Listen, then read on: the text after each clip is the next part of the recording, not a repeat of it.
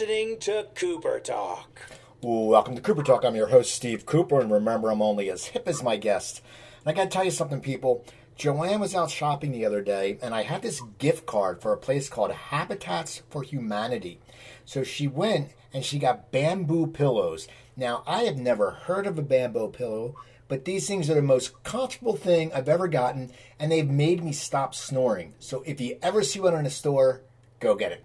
Anyway, we have a great show today. My guest, uh, he's he's just funny. You know, he's a musician, he's a writer, he's a comic. You know, I actually, I was telling him before, I just watched his uh, cooking show that honestly had me laughing. And uh, we're going to talk about that. And my guest is Henry Phillips. How you doing, Henry? Hey, doing great, Steve. Thanks for having me. No problem. So we got to talk about Henry's Kitchen because, you know, I, I saw, you know, as I said, before I before I have my guests come on, I go check out things. I checked out Punching the Clown last night, and uh, and and I, I looked into the, the cooking show. Tell my tell these people what the cooking show is about and why is it so damn funny? Okay, well, I, I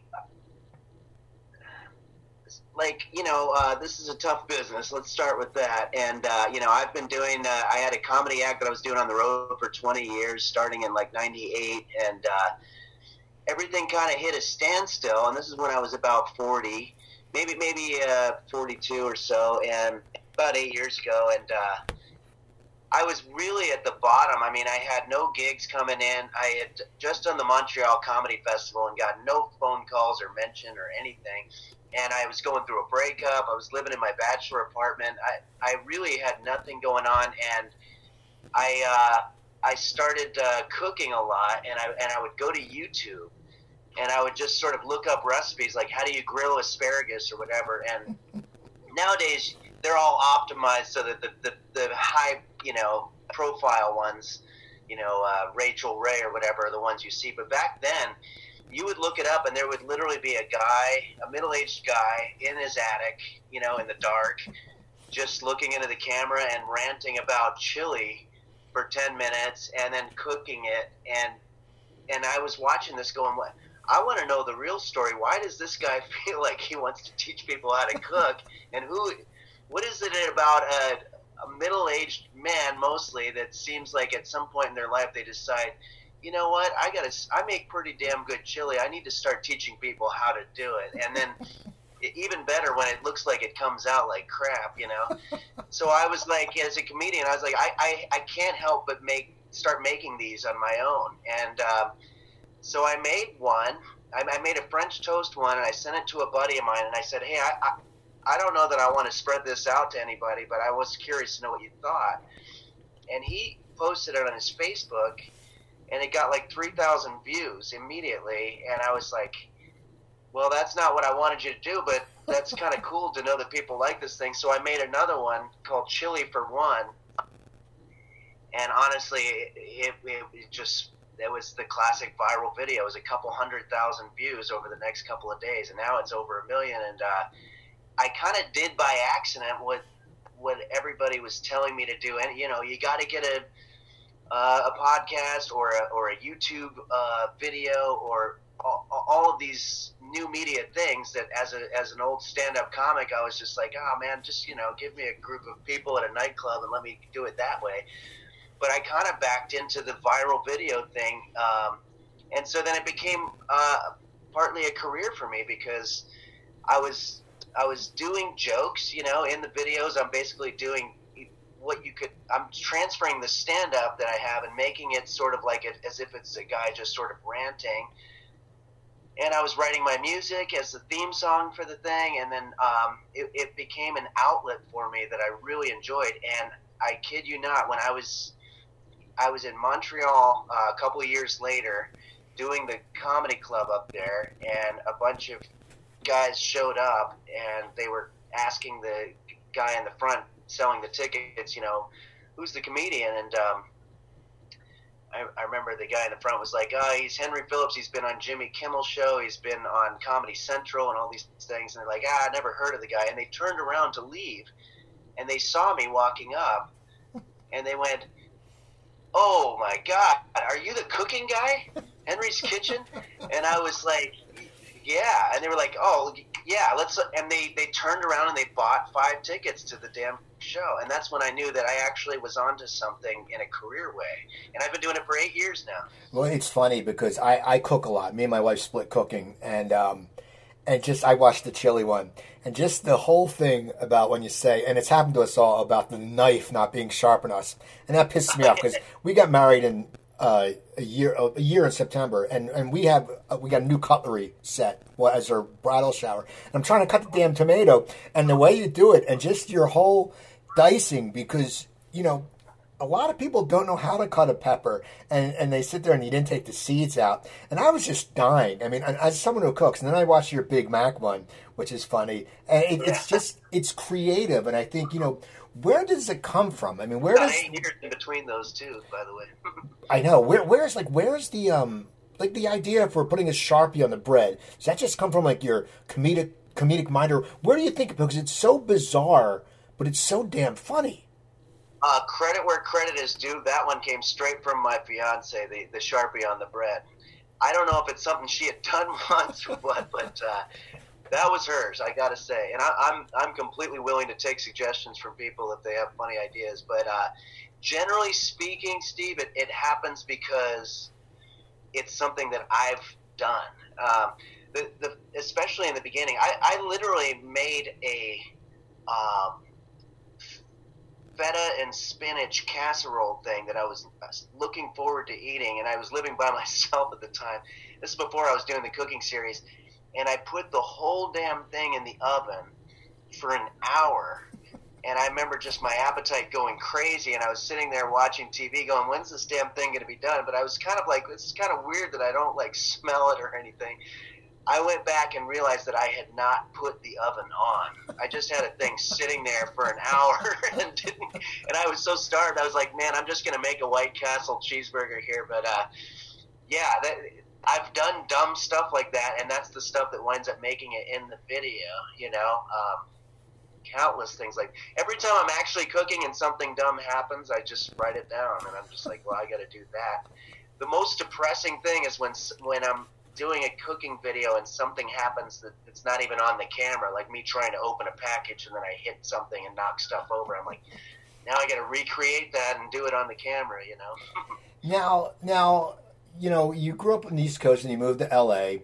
What, yeah. As a kid, were you interested more in music or comedy or both? Because, you know, if people aren't familiar with your act, you do, as yeah. and it says it in in your movie, it says, you know, it's satirical, you know. I love I love the line about um, James Taylor on Smack, and you're like, well, he was on Smack. It's a real thing that somebody said to me once. Yeah. Now, now, what were you, what was your what was your interest first? Was it the music or was it comedy? Definitely music, absolutely. Uh, well, you know, New Jersey, uh, we were into uh, Billy Joel big time, and uh, I, in the seventies, you know, there was like Randy Newman. Um, I remember getting into Elvis early on and all that stuff, and uh, the the uh, music was just a huge thing for me. I don't think I developed a sense of humor until I, I got to be in my mid to late teens, and I was playing in garage bands. And uh, my, I mean, musicians actually can be some of the funniest people in the world. I don't know if you have a lot of musician friends, but... Uh, Man, I'm looking back at some of the people that used to just kill me, just used to crack me up so hard. Um, and there's such an inside scene, too, with musicians, so there'd be, like, specific jokes about, you know, musician, uh, you know, I, I had a guitar teacher who would just always just have these great terms for, uh, you know, people that sucked at music or whatever. And so, but there was a lot of humor going on in those days with the music, and, um, and, I started feeling like my musician friends were were telling me that there's something that you're doing that's funny, and you should you should probably try to do this at open mic nights and stuff. And I had a I had a song called "What Do You Want Me to Do About It" that sounded like it was going to be a meaningful folk song, and then all of a sudden it just sort of says, "But what do you want me to do about it?" And um, my friends talked me into going up at an open mic night and doing that song at a coffee house called the Highland Grounds out here. And um, I did it, and and it was a hit. And then uh, that that kind of started a whole career. But yeah, my, my sense of humor didn't really develop until probably my early twenties. Well, once once you got your sense of humor rolling, before that, were you writing? Were you writing folk songs? Were you writing serious songs, or were you just in a oh, band, yeah. like playing? You said garage bands. You think garage bands is more heavy. You're fifty. I think I'm fifty-six. So we probably have the same musical yeah. taste, somewhat. Were Absolutely. you were you focused on like songwriting, like serious songwriting?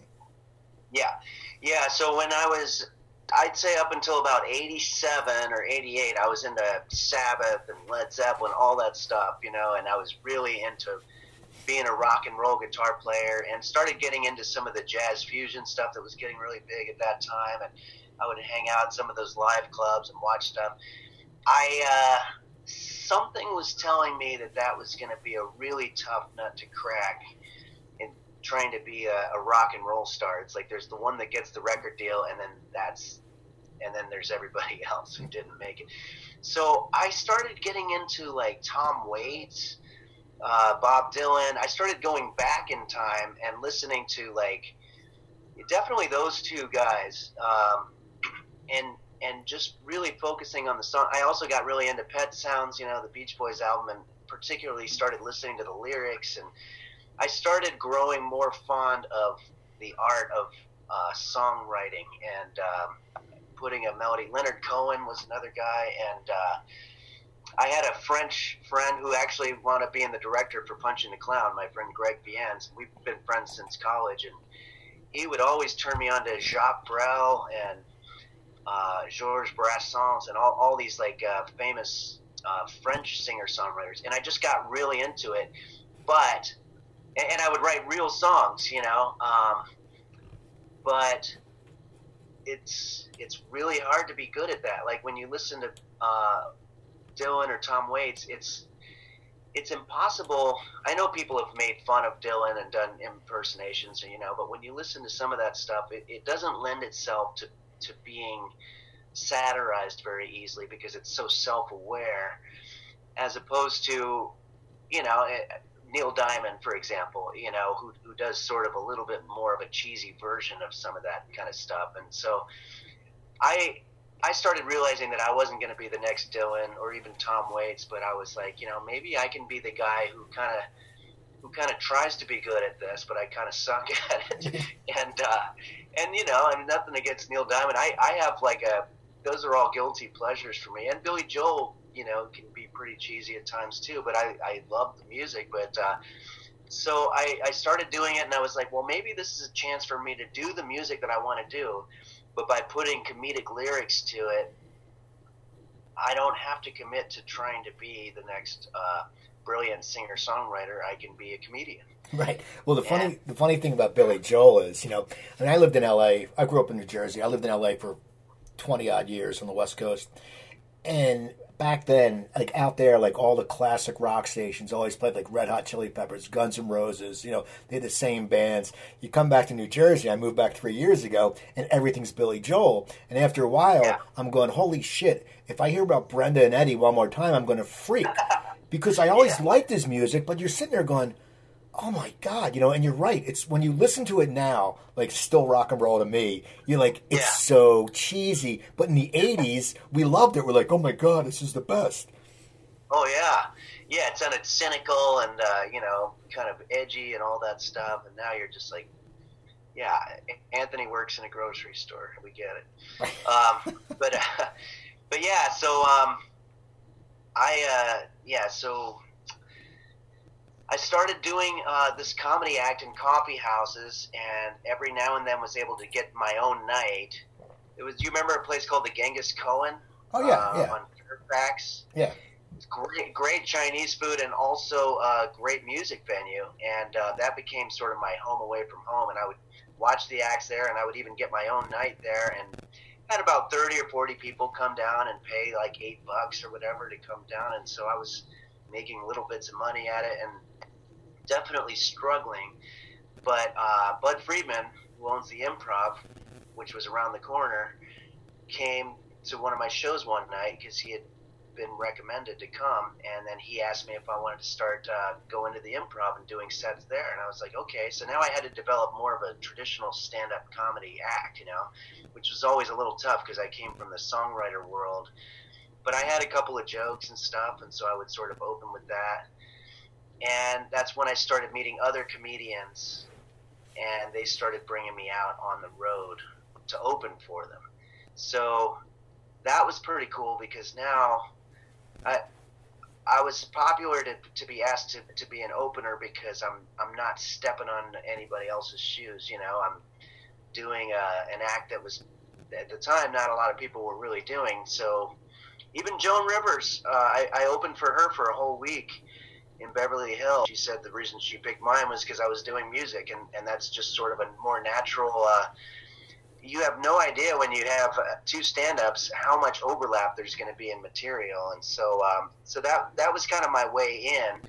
But then, you know, when I was working at some of the clubs, they'd be like, hey, you know, why don't we have you do your own headlining week here? And so that, it, it became a career, and now I've really been good at planning, but somehow or another I accidentally ended up a stand-up comedian. Now, like, now I got a, I got a question for you, you know, because you are, your songs are different, and get it, you you're not someone who does song parodies, and, and you know, that was I did, I did stand up on the road from eighty-eight to ninety-five, so you know, you're getting certain acts that do song yeah. parodies, and as a as a feature, you're like, what the hell, man, if I if I did that shit like in your in, in the movie, oh, yeah, with yeah. Mark oh, Mark, yeah, yeah, yeah. Uh, Mark Cohen played that great, but um Mark was amazing, and he's doing his real song, he's doing his real act, but it kills me, yeah, it's now, so great. But did it was it hard for you to sit there? I guess no, because you were, did you ever sit there and think, oh, I should do a song parody because they're safer? I mean, what was your mind frame? Because your songs are actual songs, they're not a parody. And sometimes comedy clubs are like,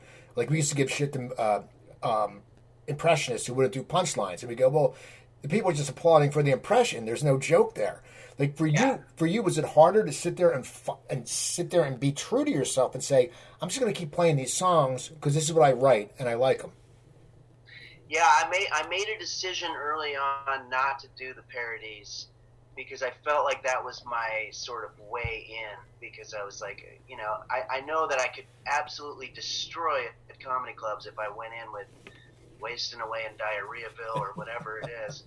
But I I thought, well, if I try to avoid that, then that that's that that will sort of categorize me in a different way, which I like, you know. And I had a tougher time in shows, but uh, the parody was, I mean, also it's like Weird Al. How do you even compete? I mean, he just he just did it so well and so perfectly, and then um, a lot of them would repeat themselves, and so uh, I just kind of decided um, I'm just going to try to be a song, a comedic songwriter, you know. And, uh, yeah, it was just a conscious decision. But the parodies, uh, you can definitely get a lot bigger laughs. But, you know, again, like you said, it's like this. It's very similar to impressions, actually. I have a couple buddies that are uh, impressionists. My buddy Mike McRae is a great impressionist. But if you took away the impression, the joke would still be funny, is what I'm saying about Mike McRae. And that's not always the case with a lot of these people. And so uh, I always wanted to be sort of like, you know, well, if you took the music part out of it, hopefully it would still be a funny joke, you know, the whole premise, you know. And so, um, yeah, there there is some similarity there for sure. Now, when you when you started going on the road, when you got to that, to achieve the headliner status on the road, were you playing comedy clubs or little venues or both? Because I think comedy clubs, you know, and you said it was, what year was it when you started going out and headlining? Uh, ninety-nine, I think, was the first year, year so that people, I started going on the road. People were sort of, back then, were still expecting, you know, stand-up, straight stand-up. When you, oh, yeah. When, now, when you went on, what would people expect when they came on, and what would the reaction be when you weren't doing some schmaltzy, cheesy song parody, yeah. but you had a guitar? I mean, what? How would how would that react for you, and did that ever get inside your head? Yeah, it was not, I'll tell you honestly, it was not very smooth, you know. My best bet was that they heard me on the radio, or they were already fans and they showed up knowing what they were going to get. But if it was that late Friday show where uh, somebody's barking in the front and then just a bunch of drunk people are going, you know, let's see what the comedy is tonight, those were always really difficult for me, so much so that in about two thousand ten, I started taking all the jokes that I had had throughout my entire act, and putting them all up in the front and putting down the guitar and doing ten, fifteen minutes of stand-up right at the top, because the transition was too weird. I mean, the, the feature act would destroy with stand-up, and that's that's usually what people want when they go to a stand-up comedy show. And now there's a guy sitting there in songs. That was not easy at all. And when stand-up happened, it, it became a really nice uh, transition now into the music. What was, as you were growing on the road, how was your act evolving? Uh, you know, I'll be perfectly honest with you. Um, it was probably devolving a little bit, you know, because you you start, once it becomes your career, and if that club owner is standing in the back trying to count how many seconds are going by without a laugh, and that determines whether you're going to pay the rent next month, you know, you start trying to go for the lower hanging fruit. You know, you start to do cheaper stuff. You know, I, I did jokes that I was like, I don't necessarily think this is super funny. And I'm a little bit embarrassed when the other comics are watching and they're like, oh, I've heard of this guy. And then they see you make a cheap, you know, uh, joke about, you know, drinking or tip the waitress or whatever it is. But I needed to do that stuff because I wanted to work, and I knew that they worked with the audience, and I knew that the club owner liked it when people were laughing and happy. So it, it, it changed a lot compared to what I was doing in the early days of the singer-songwriter thing. It got a lot more jokey, a lot more quick. And I listened to some of my stand-up from, from two thousand to two thousand ten, and I'm like, wow, this isn't necessarily the way I would deliver it now. And I will say, honestly, uh, the kitchen thing is what one of the reasons I love the outlet is that I can literally do whatever I want. I can be as slow or as dry or as uh, bait and switch as I want to be. There's no audience or club owner that's making me uh, feel the pressure to do it a certain way, which I like. Now, I know you act, and I believe your father was an actor, right? Yeah. And I, I looked it up, and, and I swear, because I used to do a stand-up night at the other Victorios. There was a Victorios in Burbank. And when I saw Victorios, your dad's the guy who's asking for the pizza, isn't he? Uh, oh, in the movie. Oh, yeah, in um, in Punching the Clown. Yeah, yeah, absolutely. Because I looked I didn't up... even remember that that was the name of the pizza place. Is that place still there? I think the one in North Hollywood is. The one in Burbank closed. But when I saw it, I was like, holy crap. I'm great. Like, that's thing. But no, because I, I saw that, you know, when I, ever, when I ever did my research, and then it's funny because your dad was cracking me up, keep asking about the pizza. But has an experience like that ever happened to you where you went in front of a crowd and it was a bunch of, you know, Bible belters pretty much and not expecting what oh, you were doing? Yeah. Well, and may, maybe not particularly. Oh yeah, well yeah. The I, the uh, I, I did Amarillo College one time. I was never told that it had to be clean or anything like that. I was just told to go there and do my act and get like ridiculous money for me at the time, which was an hour. I would get two thousand dollars for one hour, and it was at lunchtime. And it was in the cafeteria, and I was like, "This is great. This is a piece of cake. It's college kids, so I think it's going to go well." I didn't find out until afterward that Amarillo College apparently is some Christian school. And it was Parents' Day that day. So all the parents were there with the with their kids hanging out in the cafeteria, and I'm up there doing songs about, you know, masturbating and then I, about getting a hooker and doing all this stuff. I'm I'm using the F word. I'm I'm just saying everything, thinking that they're, they're you know, and and it was really rough, and literally, and this is what we recreated in the movie. Uh, I, they had already given me the check beforehand, so I, I could have just driven away. But I wanted to talk to somebody because I just feel like I'm kind of a polite guy, and I did. I wanted to make sure I didn't screw anybody over. And so I went back to the office, and the, the nice girl whose whose job it is to book the talent, which is usually a college student, you know, usually like a, a sophomore or something, and and I they they were like, yeah, Carrie's in the back, she's crying. And so I went, I went back, and this girl is wiping tears from her eyes, and I'm like, "Hey, uh, I just wanted to let you know I had a great time. Thank you. I'm going to be leaving now." And she was polite, but she was literally crying, saying we had no idea what the act was like, and we had a lot of people complain, and it was just the most miserable way. I mean, making two thousand dollars helped the situation for me a lot, but it's not a way that I wanted to make money, you know, by screwing over a bunch of people. Um, But yeah, that absolutely happened. There was another one that I did. You know, when you're younger, you don't know people who, you don't know a lot of people who have had cancer, for example, and except for maybe some relatives or whatever. And so you're just sort of a little bit more insensitive about it. You make jokes about it or whatever. In my act, I was constantly, you know, making references to things like this. But, you know, I remember one time in Louisville, Kentucky, there was a uh, entire audience that was made up of cancer survivors. And I had a couple of jokes, and I, for some reason, cancer was just one of those words that I thought was a fun trigger word to get a punchline from people, and uh, they just were not having it, you know. So, yeah, that happens every now and then. Now, and unfortunately, it makes you eventually afraid to say anything. Well, I was going to ask, go I was going to ask you, you know, your your your act from the movie and stuff like that, you know, do you think it would...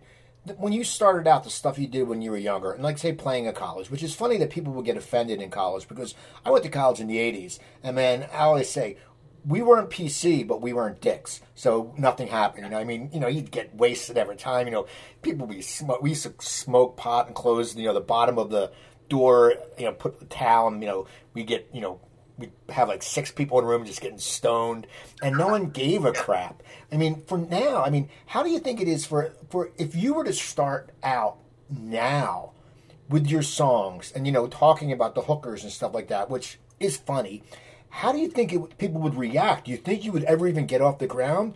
Or would it be like the movie where people are sitting there making up all this shit saying, oh, you're, you're a Nazi because you don't like a bagel, or you want to know where a bagel yeah, is? Yeah. Yeah, you know, it's tough. I, uh, I, I don't know what it would be like. My um, chances are, yeah, that the material would be very different. You know, um,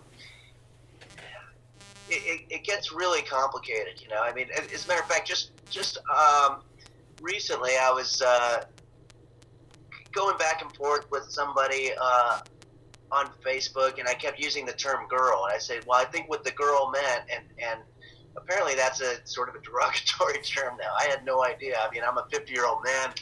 Maybe girl is uh, considered condescending or something like that. And I'm down, if somebody feels that way, then, I, then I'm down to respect uh, their um, wishes and, and call them, you know, whatever that they, they feel like being called. But um, I think that uh, when you're in your when you're in that uh, that pool of people that are making those types of judgments and stuff like that, you're you're much more in tune with it. Like me as a fifty-year-old man right now, trying to go to a coffee house and start from scratch would be extremely difficult if the audience is all a bunch of twenty-year-olds.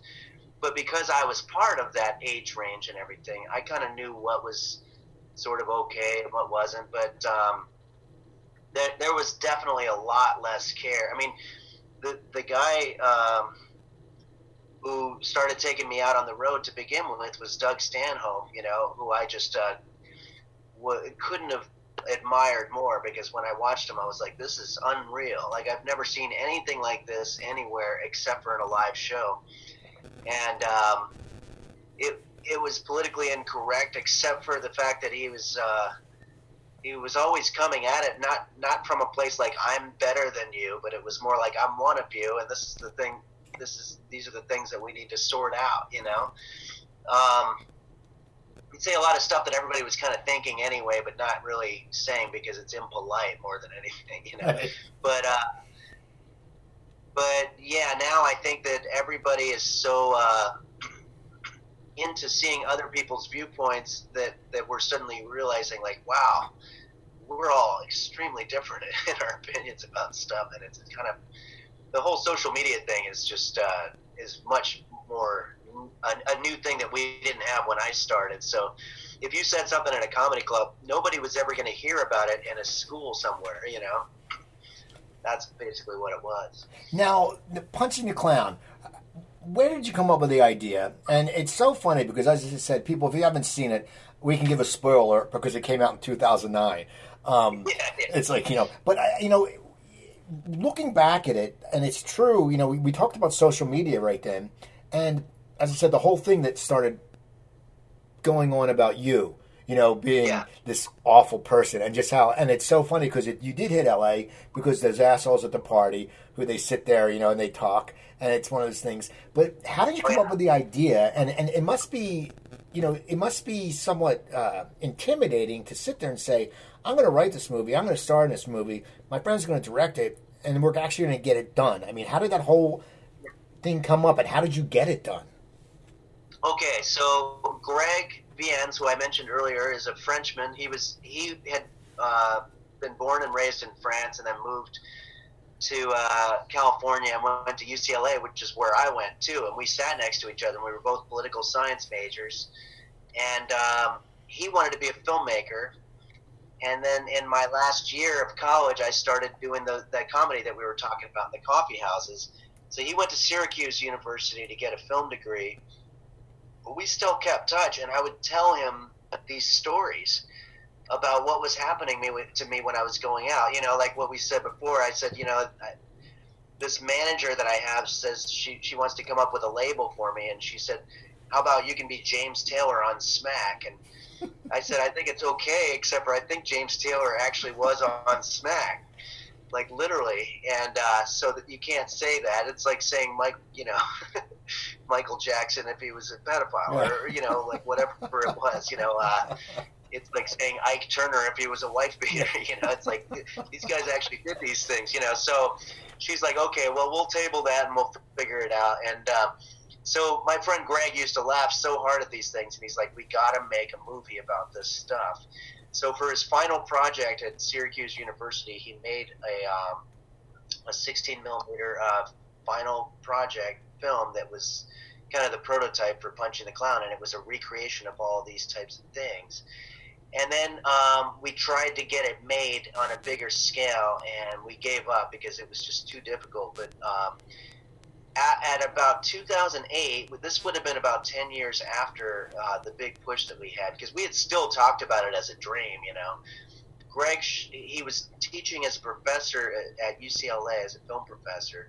He showed up to my door one time, and he just said, we're making this movie. We're, we're writing the script, and we're just going to make it. I'll take out credit cards. I'll borrow money from family. I'll do whatever. But we, I have students that are out there making their own movies with these digital cameras, and I didn't I didn't get in this business to be a teacher. I want to actually do it. And so he was so determined that we, we hammered out the script. We started doing readings and started casting, and uh, we eventually found uh, one of Greg's college students who was gung-ho, and basically said, okay, you get uh, fifteen thousand dollars, and you're the producer. You have to make all the calls to the locations. You have to call SAG and everything.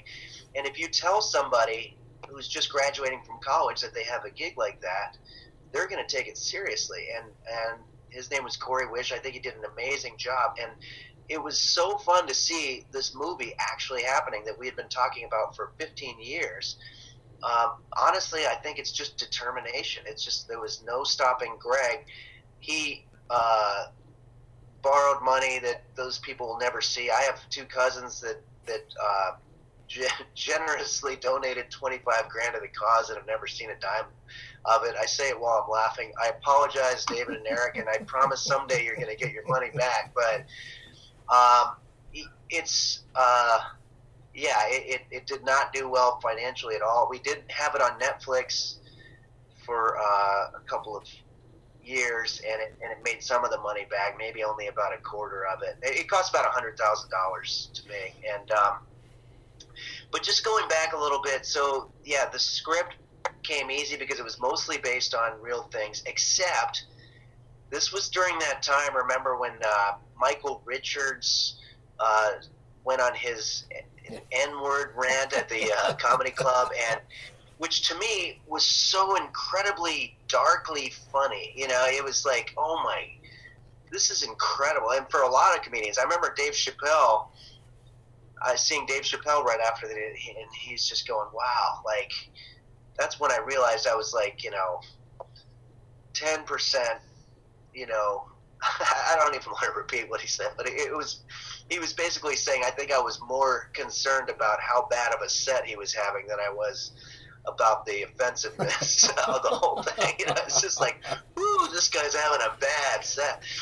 And um, it, it just was a really darkly funny thing to watch. And to watch anybody in that kind of turmoil and pain is just like, it can be funny to people in a, in a weird way. But, and he handled it very poorly. And uh, but so, so what Greg and I were thinking is like, well, what if that's what happens to me, and yet I didn't even do anything? Let's let's say that it's like I didn't even say anything, but somehow I wind up getting the same kind of treatment that the Michael Richards thing.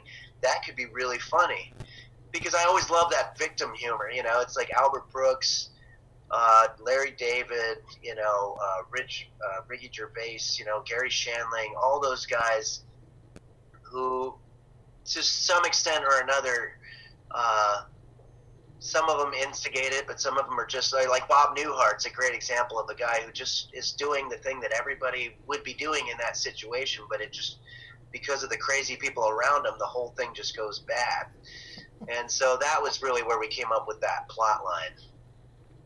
Now, you get the movie done. It goes to Sundance. I believe you won crowd favorite in Sundance. It, it went to Slamdance, which was oh. the alternative Sundance. It was... Uh, still a big festival, but it was kind of the difference between, um, uh, yeah, it, it was more the punk rock version of, Sl- of Sundance, and it went on and during the same time. But now, still, a big movie would come out of it. Now, what was it like seeing yourself on stage and finally sitting there and going, holy shit, we got this done? I mean, is it was it exhilaration, or do you sit there and... Uh, I, I was like on cloud nine, you know, the whole time. I was like, I've been telling these stories for fifteen years. This James Taylor on Smack and so many other ones. I have this roommate who was Batman, and he asked me if I could dress up as Batman and do this kids party that was a nightmare because I have no idea, and I'm not allowed to say Batman because he doesn't have the copyright and all this stuff. I, I was on cloud nine sitting there in a uh, audience watching all these stories come to life and hearing people laugh at it. I, I couldn't I thought it was going to be the beginning of that forever, and it, and it really hasn't been. You know, the Kitchen Videos has been a great outlet, but um, yeah, that movie was a milestone for sure.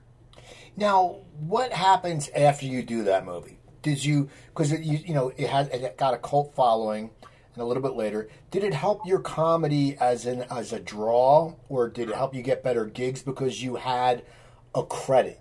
You know, you had people go, oh, he was in a movie. It's not like, oh, he was yeah. in this. It, it did. If I could condense the last ten years into one year, then I would I would be probably selling out comedy clubs all over the place. But people would discover it so piecemeal that I would be lucky if there were five or six people on any given show, seven shows a week at a comedy club. I would be lucky if there were five or seven to ten people at that show that had seen the movie. And they would make a nice core audience, and they were getting a, an experience that the other ones weren't. But it was certainly not enough to build a career on. But uh, you know what it did do is um, in New York, the movie really took off. I think partly because everybody in New York is always a little ahead of the game when it comes to new media, and they were all into Netflix. You know, like they, they had given up on... Uh, Uh, cable T V, and they just had their computer stream Netflix, and at some point everybody started running out of things to watch, and they'd say, well, this movie Punching the Clown is good, you should watch that, it's about a comedian. And um, when I was walking around New York, I'm literally getting recognized, and, and comics started asking me to be on their shows, and really well-known comics uh, saw that movie, and um That that was big for me. It, it wasn't putting butts in seats, but to get that kind of, uh, you know, to have New York and the comics out there in New York suddenly know who you are, that was pretty huge for me. So that was great. Now, did you want to pursue acting more, or, or are you one of those guys who just loves stand-up? I mean, there's some people, you know, I know guys who just, they, they act because a, a role comes along. But like Paul F. Tompkins just always loved, I've known Paul for years, he's always loved stand-up. He just fell into yeah. the acting because he was so quirky and he is so different. In fact, we told him to get out of Philly because no one was going to get him, and then he went to L A and he kicked ass. But he was one of those people who just loved... My all-time favorite comedians right yeah. there. Yeah. Now, for you, what was the feeling? Did you want to really pursue acting, or were you, were you happy being on the road? Because there are some people who just love the road. Yeah, you know... Um... I, I would love it more if I could do it on my own terms as I get older. If you told me, hey, there's three hundred people in Boulder, Colorado at the theater, and they all have seen Punching the Clown, and they love your kitchen videos, can you do a show, and we'll pay you a couple grand? And I'd, I'd be like, oh, man, absolutely, yeah. But the idea of driving from uh, Terre Haute to, uh, you know, I don't know, some of these, uh, you know, smaller towns, South Bend, Indiana or whatever, and then and then saying, you know, hey, we'll give you, you know, sixteen hundred bucks, you know, for uh, Wednesday through Sunday. You have to do, we don't, uh, nobody here knows who you are, uh, so it's going to be a little bit of an uphill battle. I won't do any do, do that anymore. I, I, I love the, the romance of driving from one place to another. That's all great, but the grind of, of staying out there for a week is a, a little bit of a young man's game for me, and I don't think I can do that anymore. Acting would be great, but I don't get to decide um, whether I get the parts or not. That's the problem. I mean, the only stuff that I've ever done acting-wise has always been me making my own thing and putting myself in it, or I was lucky enough to get um, – a part on Silicon Valley because the creator, Mike Judge, is a is a fan of the ki- of the kitchen videos and Punching the Clown, and so he was like, yeah, if you can go on there and do the exact same thing that you're already doing, and, and I was like, great, but I don't think that I can uh, just, um, I'd love to do more acting, but I, I don't think that, uh, I think that would be an uphill battle, you know? Now, what was you and your fucking coffee? Oh, yeah. So that uh, that was another web series, and it was uh, after the movie, after Henry's Kitchen, there was a company called Jash that was uh, owned by Sarah Silverman and Tim and Eric and a bunch of comedians, Reggie Watts and, and Michael Cera, I think, and a guy named Daniel Kellison. And that was uh, traditional. They were they were basically a studio, but for, for YouTube. And they were like, you know, so you'd go in and pitch your idea. So I went in and pitched uh, – this idea where I'm this guy who is polite and innocently asks for a cup of coffee, but it's such a pain in the ass. And, and it's based on a lot of true stories. You know, it's, it's kind of like we were talking about with the Bob Newhart thing, you know, where, um, you just politely do what everybody else did. And like, I've had times I went to a theater one time and the, and I smelled coffee, and it was one of those like theaters where you'd see a play, like a small theater. And there was a girl selling refreshments in the front, and I said, I think I smell coffee, can I get some coffee? And she kind of made this face like, uh you know, we have coffee for us in, in the back, but I, I guess, you know, whatever. And so she had to go in the back and then put on a cup of coffee, and there's all these people standing there waiting. And then I thought, how funny would that be if there's like a health inspector who says that you're not allowed to sell anything that's not a prepackaged, you know, and then they wind up getting fined. And and so I, I just basically ruined people's entire lives just by simply asking for a cup of coffee. And so, yeah, we made eight episodes of that, and I'm real proud of them. I think they're really funny. Isn't that funny how that stuff happens? Like, you know, and, and that's what I like also, when you have a coffee scene in Punching the Clown, where I agree, where you should not, you should pay for a small, even if it's a big cup.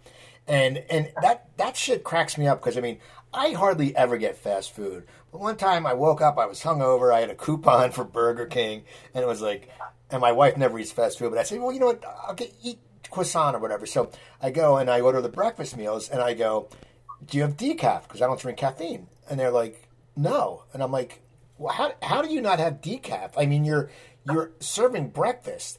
And then they gave me orange juice, but they charged me like an extra buck. And and, yeah, and I was so pissed yeah. off. Or it was like I was at the, uh, me and my buddy went to see Joe Jackson. And he played at this cool theater called the Scottish Rite. It's in Collingswood, New Jersey. And I didn't want a beer. He orders a beer right before the show. And they go, oh, you can't take it in. He said, well, why the hell are you selling beer? Why are you selling me a beer five minutes before the concert starts if I can't take it in and watch it? So there he's chugging an I P A, and he's like, I just paid ten bucks for this, and I had to chug it. he's got to slam an I P A. Yeah, no, that's tough. Yeah, that I've had that very issue. I, I remember going to a bar one night thinking, uh, yeah, I, you know, I'm going to go in and have a couple of beers. And I, I went to the, the bartender. Um, the bar, I, I, I gave him my card, and the bartender said, now, if you use your credit card, it's like a fifteen dollars minimum or something. This is a long time ago. This is when a beer was like, you know, four bucks or whatever. And I go, yeah, that's not a problem. I'm probably going to have three of these just in this one sitting. And uh, the guy goes, great. And he gives me a beer. And then they say last call. So I, I have to...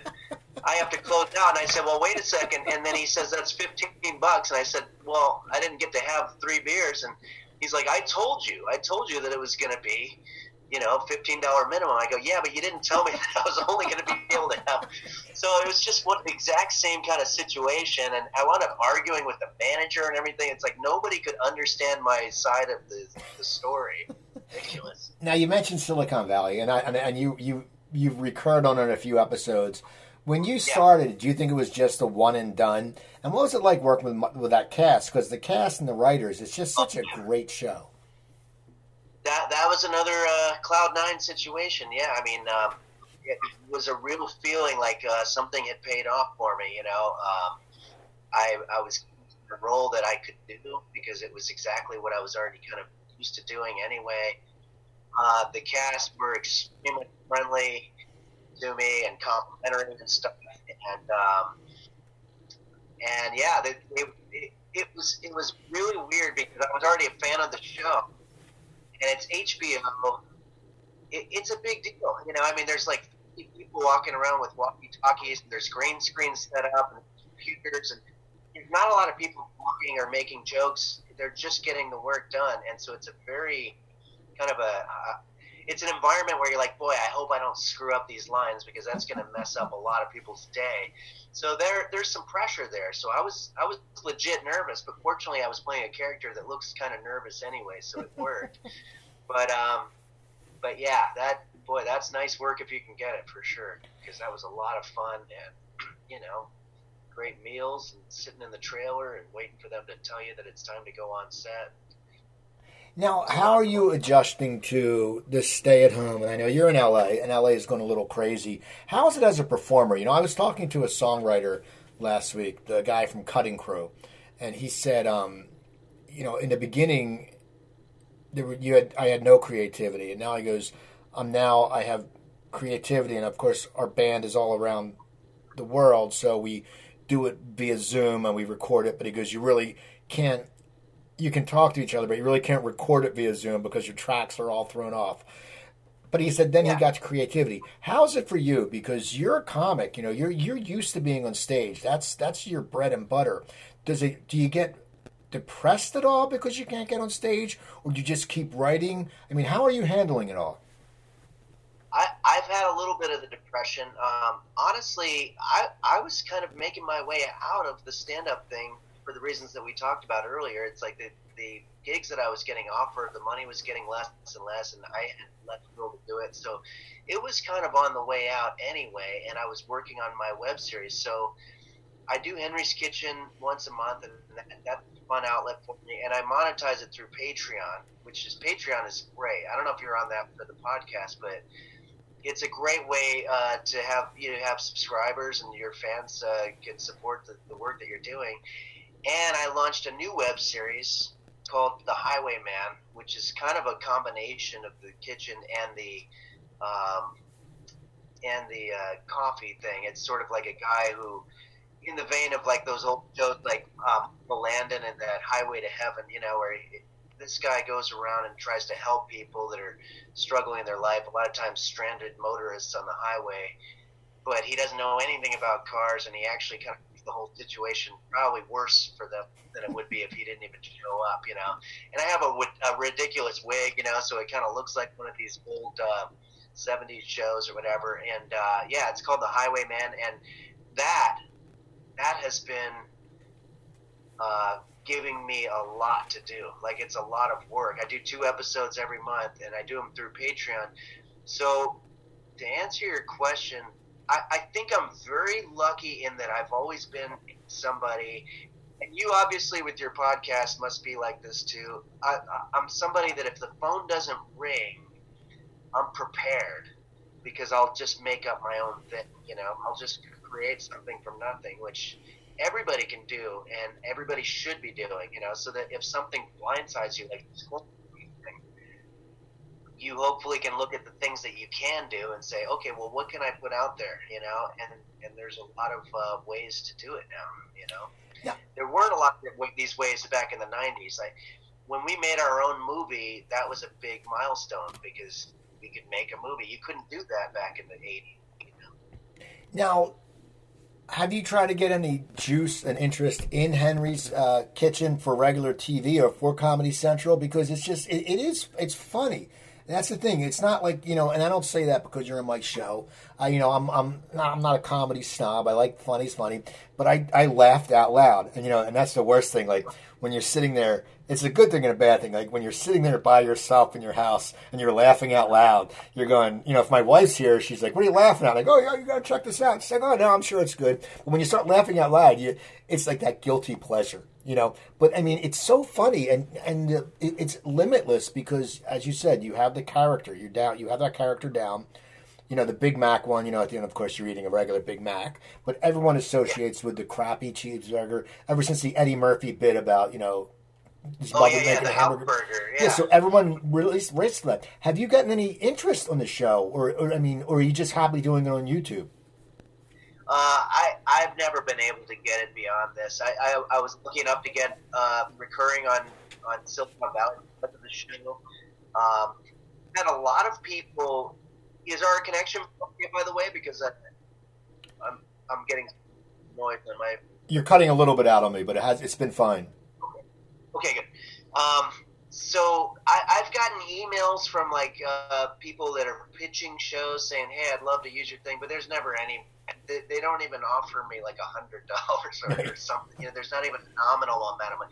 Everybody just kind of wants to use the content, but not make me a part of the deal in any way. I, I literally had somebody from the cooking show or the cooking channel ask, "Hey, we'd like to show your thing." And I'm like, "Well, I'm already showing you on YouTube," and because I, I said, "Well, what would the terms be?" And then they thought that that was the weirdest question ever. Well, we're offering you everybody to see it, and I'm like.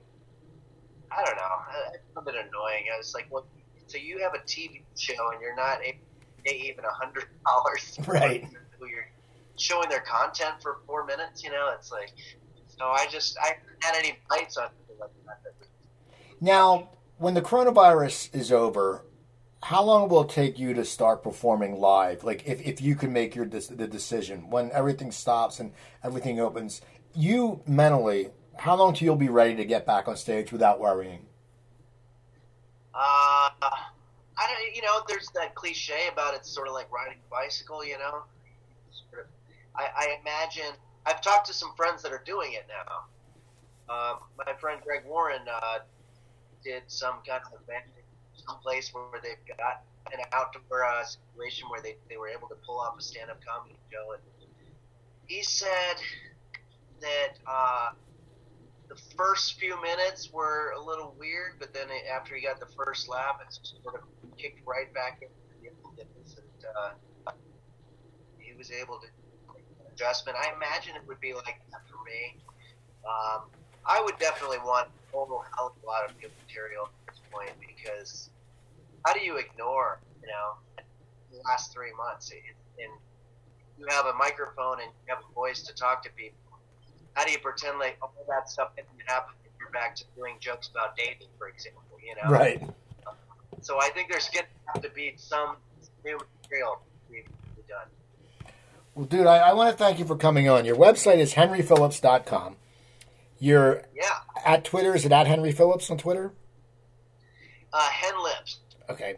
And then they can just they can just look up um, Henry's Kitchen on YouTube. Yeah, if you... It, Uh, yeah, if you put in Henry's Kitchen, it should be like the, the big thing that comes on YouTube, or if you put it in Google or whatever. The other thing is, my Twitter is probably the easiest way to keep up with. Yeah, that's just the one that I do the most, and there's all the links there. So if people go to uh, at Henlips on Twitter, uh, you can do that. And, uh, But Henry Phillips sounds great. We're, uh, you know, I have a Facebook fan page also and all kinds of stuff. So, so people, check him out. Go to at Henlips. Go, uh, go watch Henry's Kitchen. You're going to laugh. Watch Henry's Kitchen. Go to his website, henry phillips dot com. Uh, go on Amazon Prime. You can watch Punching the Clown. I, I saw it last night. It was on Amazon Prime. You know, just say, hey, say into your little V C R, little remote, hey, I want Punching the Clown. And they'll put it on. So people, check him out. Go to my website, cooper talk dot net. I have over eight hundred episodes. Follow me on Twitter at CooperTalk. Email me, cooper at cooper talk dot net. And I will talk to you guys soon.